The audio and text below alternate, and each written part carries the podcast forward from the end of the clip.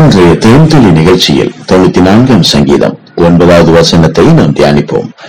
காதை உண்டாக்கினவர் கேளாரோ? கண்ணை உருவாக்கினவர் காணாரோ?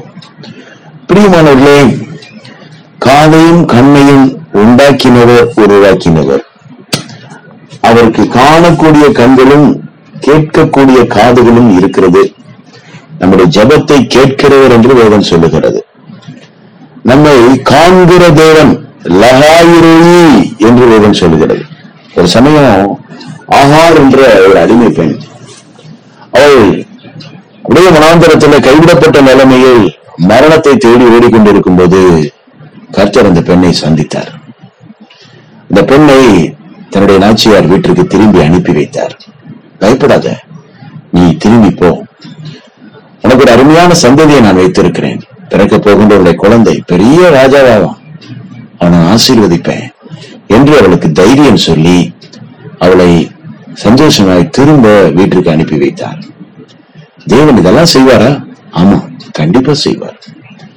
அந்த பெண் அதே போல நாச்சியார் வீட்டிலே போய் அடங்கி இருந்தால் மிக அருமையான ஒரு ஆண் குழந்தையை கத்தர் கொடுத்தார். அவனுக்கு இஸ்மவேல் என்று பெயரிட்டார்கள். அந்த குழந்தையோட ஒரு நாளைக்கு வீட்டை விட்டு அனுப்பப்படுகிறார். அப்போதும் கூட அவன் தண்ணி தாகத்தால கதறி அழுற அந்த குழந்தை.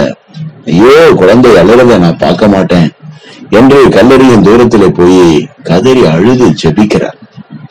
பிரியமானவர்களே கர்த்தர் குழந்தையின் அழுகுரலை கேட்டு அந்த பயங்கரமான வறண்ட பாலைவனத்திலே தண்ணீரை உண்டு பண்ணினார்.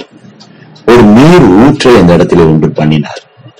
அந்த இடத்துல அந்த பெண் ஓடி போய் தண்ணீரை எடுத்து தன் குழந்தைக்கு கொடுத்து தன் குழந்தையை கையில் பிடித்துக் கொண்டு நடந்து போனாள். புது பலத்தோடு புதிய தைரியத்தோடு அவளுடைய நடை பிரயாணத்திலே கர்த்தர் கூட இருந்தார். வாழ்நாளெல்லாம் அவளை பலப்படுத்தினார். அவனை பெரிய ஜாதியாக்கினார். ஆம் பிரியமானவர்களே அவள்தான் ஒரு சமயம் ஆண்டவருக்கு இப்படி பெயர் வைக்கிறார். என்னை நீ காண்கிற தேவன். என்னை நீ காண்கிற தேவன் லகாயிரோயி என்று எதிரைய வார்த்தை சொல்லுகிறது. லகாயிரோயி என்றால் நீர் என்னை காண்கிற தேவன். உங்கள் கண்ணீரை காண்கிற தேவன் உங்கள் அருகில் இருக்கிறார் பிரியமானவர்களே. உங்கள் ஜபத்தை கேட்கிற தேவன் உங்கள் அருகில் தான் இருக்கிறார். உங்களை அவர் ஒரு நாளும் கைவிட மாட்டார். உங்கள் துக்கத்திலே நீங்கள் அமிழ்ந்து போகக்கூடிய சூழ்நிலை வரலாம். ஆனாலும் தேவன் உங்கள் கரங்களை இறுக பிடித்துக் கொண்டு உங்கள் ஆத்மாவிற்கு ஆறுதல் செய்வார். நம்முடைய தேவனாகிய கர்த்தர் அடைக்கலமும் ஆறுதலுமாய் இருக்கிறார். உங்களுக்கு தெரியுமா? அவருக்கு ஒரு பெயர் இருக்கிறது.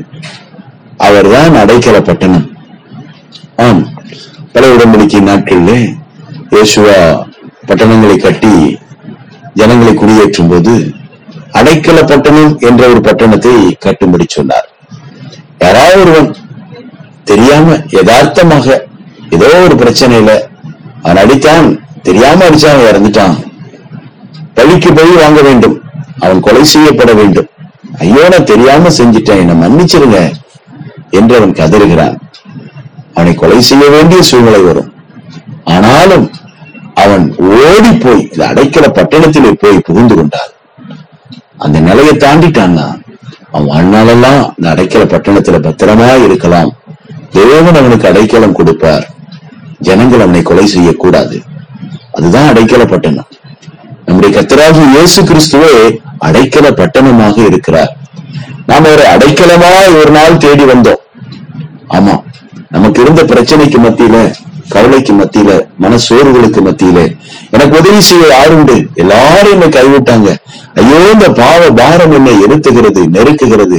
இந்த சாபம் இந்த வியாதியும் என்னை ஐயோ சோர்வடைய செய்கிறது. எனக்கு யார் உதவி செய்வார் என்று கலங்கி கொண்டு தேவ சமூகத்திற்கு நாம் வந்தோம்.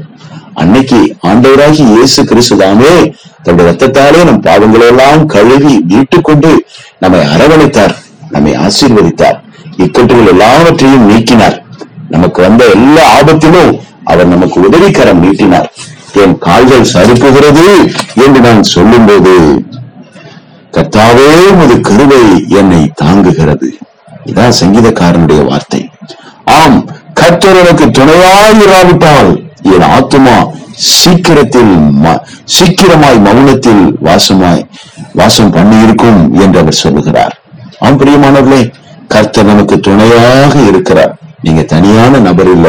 நீங்க எங்க இருந்தாலும் எந்த சூழ்நிலையில இருந்தாலும் கர்த்தர் உங்களுக்கு துணையாக இருக்கிறார். உங்க கால்கள் சறுக்குகிறதை போல பிரச்சனைகள் வரலாம்.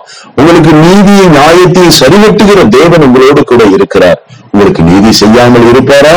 உங்களுக்கு விரோதமாக எழும்பக்கூடிய எல்லா பிரச்சனையில் இருந்தும் விசாரங்களில் இருந்தும் கர்த்தர் உங்களுக்கு ஆறுதலை பெருக பண்ணுவார். கர்த்தரோ எனக்கு அடைக்கலமும் என் தேவன் நான் நம்பியிருக்கிற கண்மலையுமாய் இருக்கிறார் என்று சங்கீதக்காரன் சொல்லுகிறார். ஆம் பிரியமானவர்களே அவர்களுடைய அக்கிரமத்தை அவர்கள் மேல் திருப்புவார். அவர்களுடைய பொல்லாப்பு நிமித்தம் அவர்களை சங்கரிப்பார். தம்முடைய தேவனாகிய கர்த்தரே அவர்களை சங்கரிப்பார். எதிரிகளை முறியடிக்கிற தேவன் எதிர்ப்பான சூழ்நிலைகளை அழித்து போடுகிற தேவன் நீதியை சரிகட்டுகிற தேவனாகிய கர்த்தாவே நீதியை சரிகட்டுகிற தேவனே பிரகாசியும் என்று சங்கீதக்காரன் ஜெபிக்கிறார். ஆம் பிரியமானவர்களே உங்கள் வாழ்க்கையில் கர்த்தர் உங்களை காண்கிறவராக இருந்து உங்கள் ஜபத்தை கவனிக்கக்கூடியவராக இருந்து நீதியும் நியாயத்தையும் சரி கட்டுவாராக ஆண்டவரை நாமத்தினாலே உங்களை ஆசீர்வதிக்கிறோம். தேவ சமாதானமும் கருவையும் உங்களோடு கூடவே இருப்பதாக ஆண்டவராக இயேசுவின் நாமத்தில் மனத்தாழ்வோடு வேண்டிக் கொள்ளுகிறோம். நல்ல பிதாவே. ஆமேன்.